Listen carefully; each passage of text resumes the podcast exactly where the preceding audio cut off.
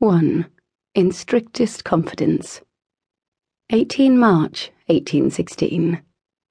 The Countess Pandros to Lady Patricia Hamilton. My dearest, as to what you tell me of the exploits of Earl Godwin, I can only say that nothing will ever surprise me. The former Countess Godwin, who was, as you know, one of my very dearest friends, would turn in her grave if she knew that her son was entertaining opera singers in her house.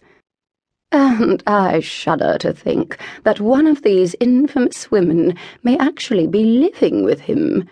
How his poor wife is able to hold her head high, I shall never know. Helene has always showed edifying composure although I did hear a whisper, just a whisper, suggesting that she may request a divorce. I can't imagine how much that would cost, but Godwin must have at least fifteen thousand pounds a year, and can probably afford it. At any rate, my dear, what I am truly longing to hear about are your plans for sweet Patricia's debut. Didn't you tell me that you were planning a ball for the weekend of the fifth? Mrs. Elizabeth Remable tells me. 21 April 1816. Helene Godwin, Countess Godwin, to her mother, currently residing in Bath. Dear Mother, I am most sympathetic to your distress over the continuing debacle of my marriage.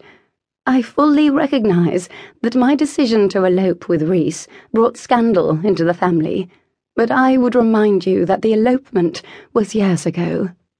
I am equally aware that a divorce would be far more grievous. But I beg of you, please accept my decision. I simply cannot continue in this fashion. I am heartsick when I think of my life. Your loving daughter, Helene, Countess Godwin.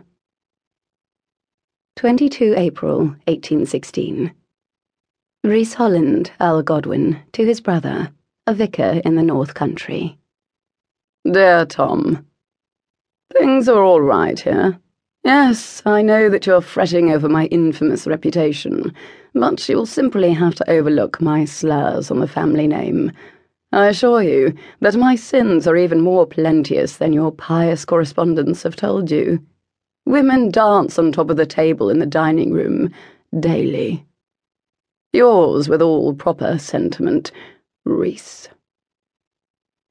22 April 1816. Miss Patricia Hamilton to Miss Prunella Forbes Shacklett. Dear Prunes, It is too bad of your mamma to bury you in the country. When is she planning to bring you to town? I assure you that it is already very crowded here, and if one does not make an appointment, it is impossible to find a mantua maker who will even discuss a court gown. But, Prunes, I met the most absolutely fascinating man yesterday. He is, apparently, quite, quite notorious, a veritable rake.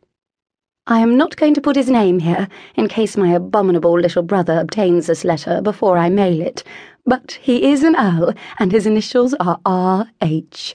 You can look him up in Debrett's. Apparently, he threw his wife out of the house some years ago, and now lives with an opera singer. My mother, as you can imagine, was in a flurry of anxiety, and told me later not to even think of dancing with him, as there is talk of a divorce. Imagine me dancing with a divorced man. Naturally, I shall do it if the opportunity ever presents itself. 23 May 1816. Rees Holland, Earl Godwin, to Helene Holland, Countess Godwin.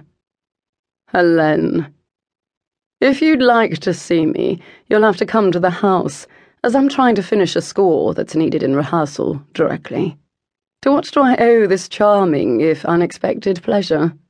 I trust you're not going to request a divorce again, as my answer will be the same as the last.